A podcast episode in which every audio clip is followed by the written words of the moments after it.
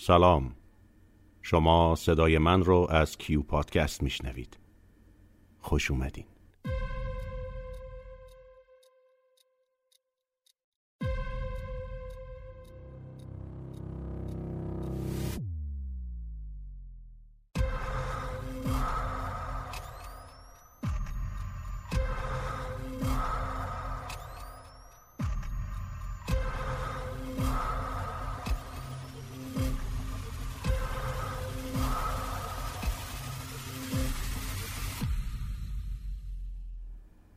فصل دوم.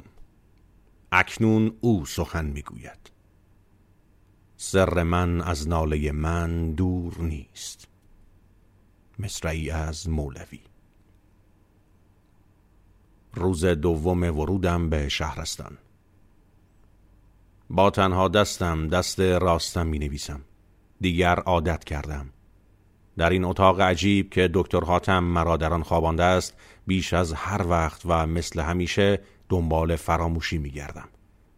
باز دلم می خواهد فراموش کنم و هیچ نفهمم، اما ای فراموشی، می دانم که نخواهی آمد، زیرا تو نیستی و من می دانم که نمی توان فراموش کرد، زیرا که فراموشی در جهان وجود ندارد، همچنان که هیچ چیز وجود ندارد، حتی گریستن. اکنون سال هاست که روزی 10 بار یا بیشتر از خودم میپرسم که چرا عشق و فراموشی را از من دریغ داشتند.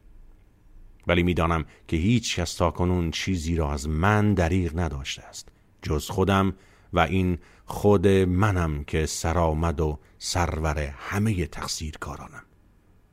اتاق عجیب. پیش از این گفتم و شاید گاهی تعجب می کنم که چگونه هنوز چیزهای شگفت‌انگیزی وجود دارد.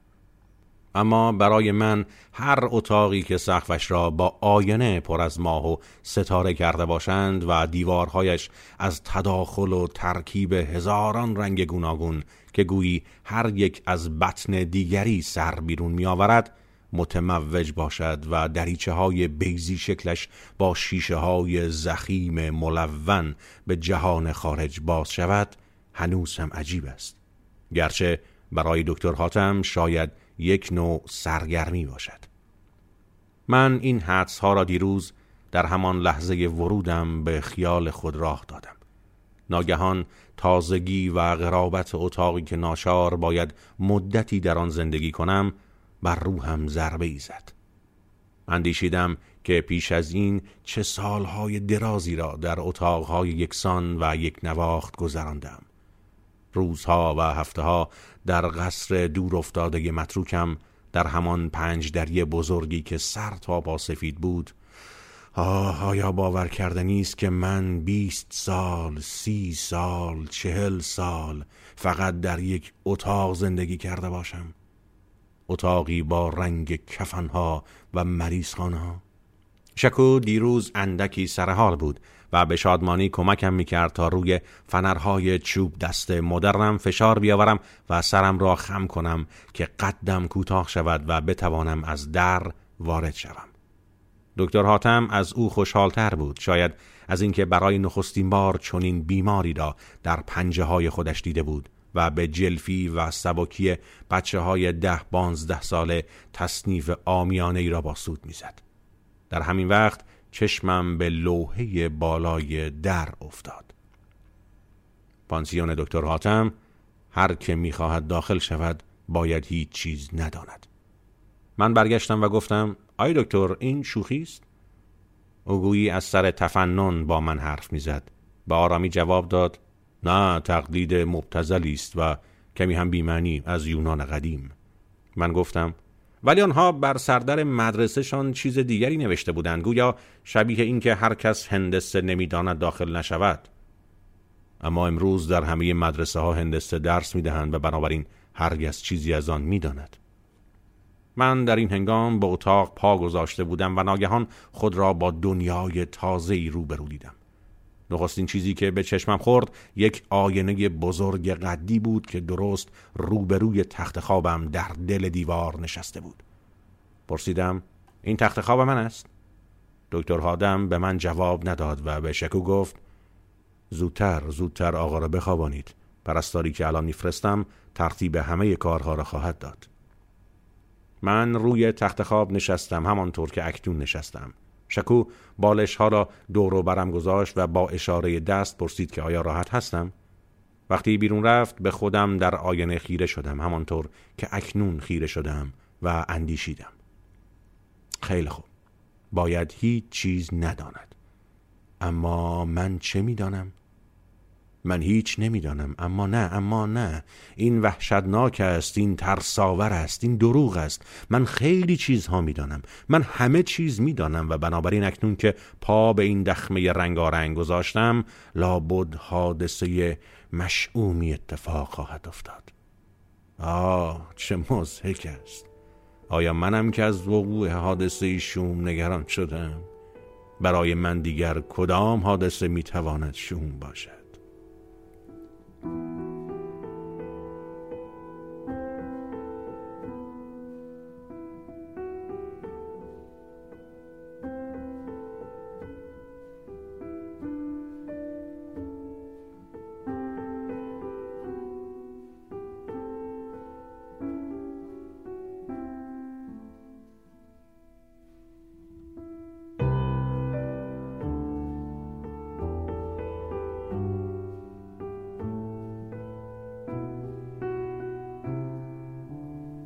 روز سوم.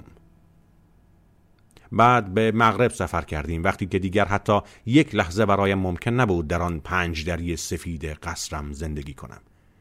چه خوب به یاد می آورم مرا در کالاسکه گذاشتند که روزنی هم به خارج نداشت. این را خودم خواسته بودم و خودشان روی اسبها و قاطرها و الاغهای بیشمار نشستند. ردیف جداگانه از قاطرها و مالها هم اساس و اسبابها را حمل می کرد. صندوقهای فلزی و چوبی و بسته‌های بیشمار، مثل اینکه قافله تاجران ابریشم راه درازش را به سوی چین آغاز کرده باشد.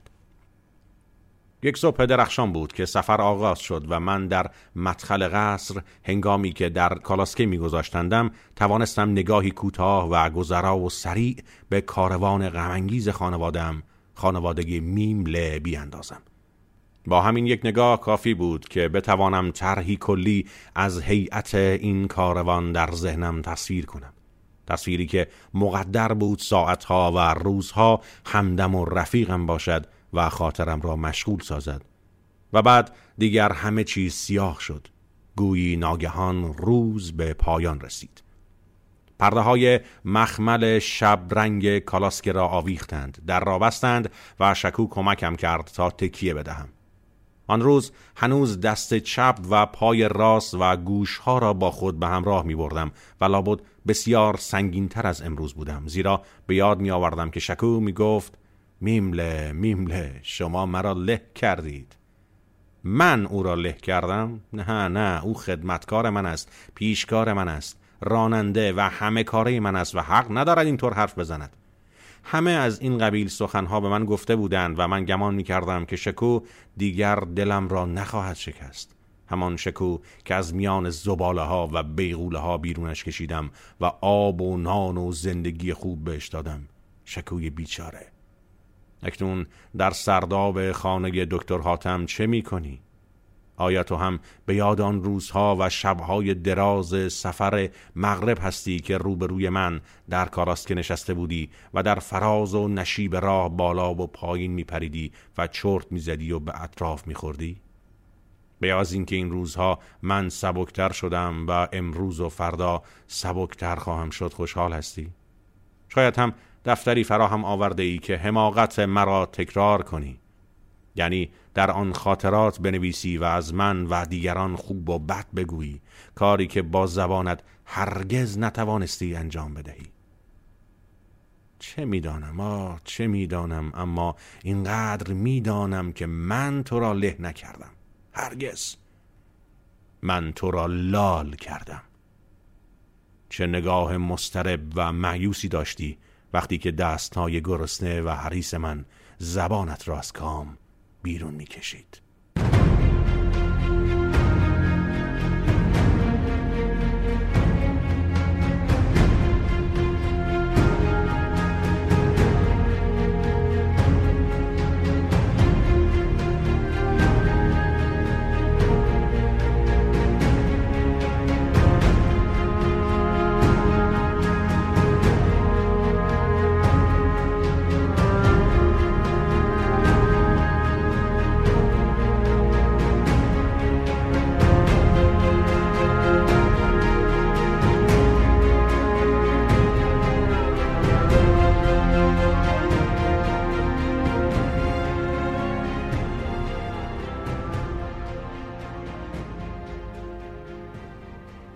روز چهارم.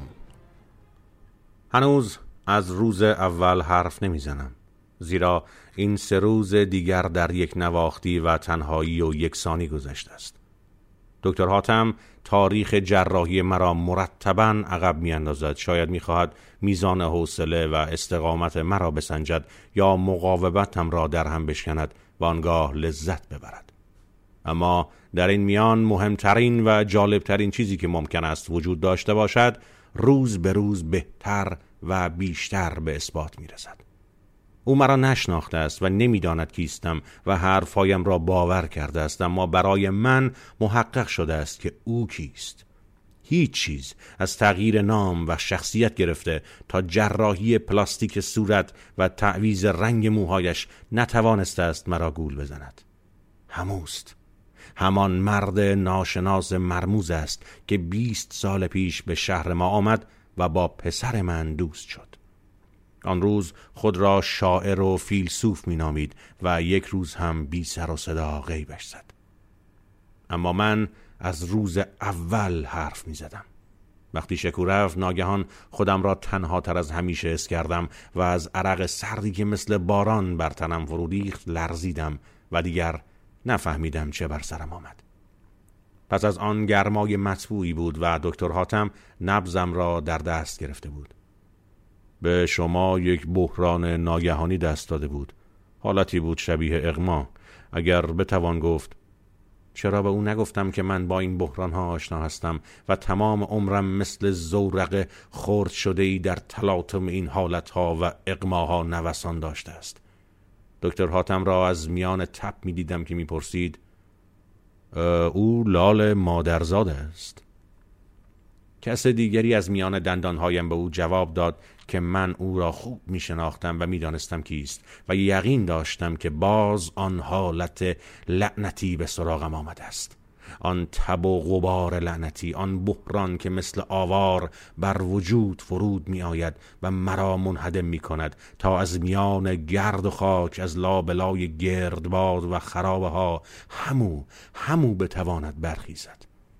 همو که با لب و زبان من حرف میزند و با لحن و صدای من و به دکتر حاتم پاسخ میدهد و همو که با دستهای من فرزندم را قطع قطع کرده است و زبان شکو را بریده است. و در هیچ کدام از آن لحظه ها خود من نبودم که آن کارها را میکردم. به چه کس میتوان گفت که باور کند؟ من می سوختم و عرق می کردم و مغزم می جوشید و یک باره نیست می شدم و او در درونم بر می خواست و حرف می زد و به نوکرها دستور می داد و نعره می کشید و شکو را کتک می زد. پس از آن طوفان آرام می گرفت و من از میان دریای خستگی و ظلمت بار دیگر مثل بچه‌ای معصوم متولد می شدم. اما بچه‌ای که پیشاپیش جنایت‌ها و بدی‌ها و گناه‌های محتوم و مقدر خود را به خوبی انجام داده باشد. او لال مادرزاد است. او لال مادرزاد است. تنین این سال در سرم میپیچید و باز همو با زبان و لب‌های من به دکتر حاتم جواب میداد. چه میدانم؟ چه کسی او را به خوبی میشناسد که بتواند بگوید؟ کسی تا به حال از او نپرسیده است. به او در سرداب خانه جایی دادم. بسیار راضی بود. اما پرستار چه شد؟ چرا شما مرا به این اتاق آورده اید؟ در این لحظه دیگر حتی او نیز در وجودم خاموش ماند و من از میان تب دکتر حاتم را نمی دیدم. با آن حال غریب، آن نشعه پرقدرت اکنون مرا کاملا دربر می گرفت. مثل همان روزی شده بودم که 12 سال داشتم و با خانواده‌ام به باغ رفته بودیم. آن روز که در ایوان باغ نشستیم و من با گلهای سرخ باغچه جلوی ایوان بازی می‌کردم. جوی آب از کنار باغچه می‌گذشت و پونه‌های خودرو عطر خود را با نسیم تا دور دست می‌فرستادند. بچه‌ها پشت سرم به جست و خیز و بازی مشغول بودند و من باز هم از آنها کناره گرفته بودم. چیزی بود که مثل همیشه مرا به سوی انزوا و تنهایی می‌کشاند. ناگهان مادرم از قفا صدایم زد و در همین وقت بود که قنچه‌ای در انگشتانم له شد. دستم از تیغ خار آتش گرفت و من فریاد زدم میسوزد. و برای اولین بار بود که خودم را در کشاکش کابوسی عجیب احساس کردم. همه چیز زرد شد و پرده نگاهم را کدر کرد و مثل اینکه کمی از زمین بلند شدم. سرم گیج رفت و گرمای کشنده‌ای در سراسر بدنم لول خورد. همه این چیزها چند ثانیه بیشتر طول نکشید. باز بر زمین قرار گرفتم و هر چیز به سرعت رنگ حقیقی خود را باز یافت. من به صدای مادرم برگشتم و خودم را در دامانش انداختم و او خون دستم را با دستمالی پاک کرد. من ترسیدم به او چیزی بگویم. آهسته به میان بچه ها خزیدم و آنچه را دیده بودم و بر وجودم گذشته بود برایشان تعریف کردم. همه آنها به خنده افتادند و مسخره‌ام کردند و من بار دیگر به سوی گلها راه افتادم. امیدوار بودم که آنجا چیزی باشد که حرفهایم را باور کند و آنجا فقط عطر بود. دکتر حاتم گفت شما میگویید که باید فراموش کنید و برای همین است که خودتان را جراحی میکنید. اما چرا باید فراموش کنید؟ چه اجباری در کار است؟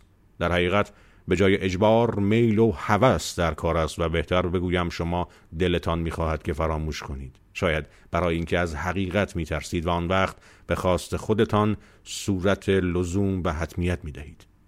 خیلی معذرت میخواهم. البته با من نیست که فضولی کنم، اما شما با این کارهای بچگانه چه چیز را میتوانید فراموش کنید؟ همه چیز گرداگرد من میچرخید. در اتاق و در آینه روبرویم و در ماه و ستاره ها طوفان و گردباد بود. خاک سبز رنگ به هوا برمیخواست و در هم میپیچید و مثل خون بر زمین میریخت و باد سفید سفیر زنان از راه دور میرسید و آنگاه همه چیز سیاه میشد و من مادرم را میدیدم که در دور دست صدایم میزند و دستش را به سویم دراز کرده بود. میخواستم جوابش بدهم، میخواستم فریاد بزنم مادر، من هنوز 12 سالم، من هنوز معصوم و بیپناهم و پسرم را نکشتم. و دستم را دراز کرده بودم که به مادرم برسد، شاید که او با دستمال سفیدش خون خشکیده پسرم را پاک کند. دستم همچنان دراز میشد و فریادم اوج میگرفت، اما در این آرزو سوختم. صدایم در گلو شکست و من میدانستم که هر فریاد و هر التماس در این گردباد ملون گم خواهد شد و تنها دهان خشک و تبزده من مثل دهان ابلهان و تشنگان نیمه باز خواهد ماند.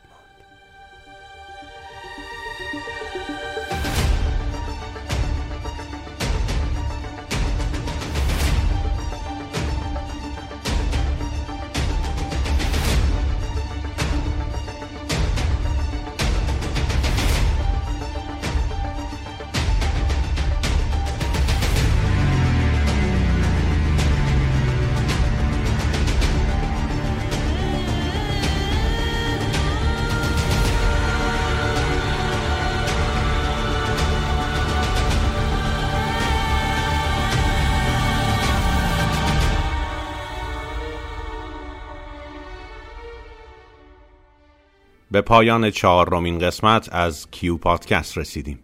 امیدوارم از این قسمت هم لذت کافی و وافی برده باشین. من از شما متشکرم، دنیایی متشکرم که هوای توجه و لطفتون به سمت من و این پادکست بوده و در این چند هفته عشق و محبتتون رو از من دریغ نکردید. ممنونم که پادکست رو به دیگران هم معرفی کردید و این از میزان بالا رفتن مخاطبهای خودم کاملا مشهوده. دم همتون گرم و یادتون نره که اینجا کتاب‌ها ورق می‌خورن. تا قسمت بعد، به امید دیدار.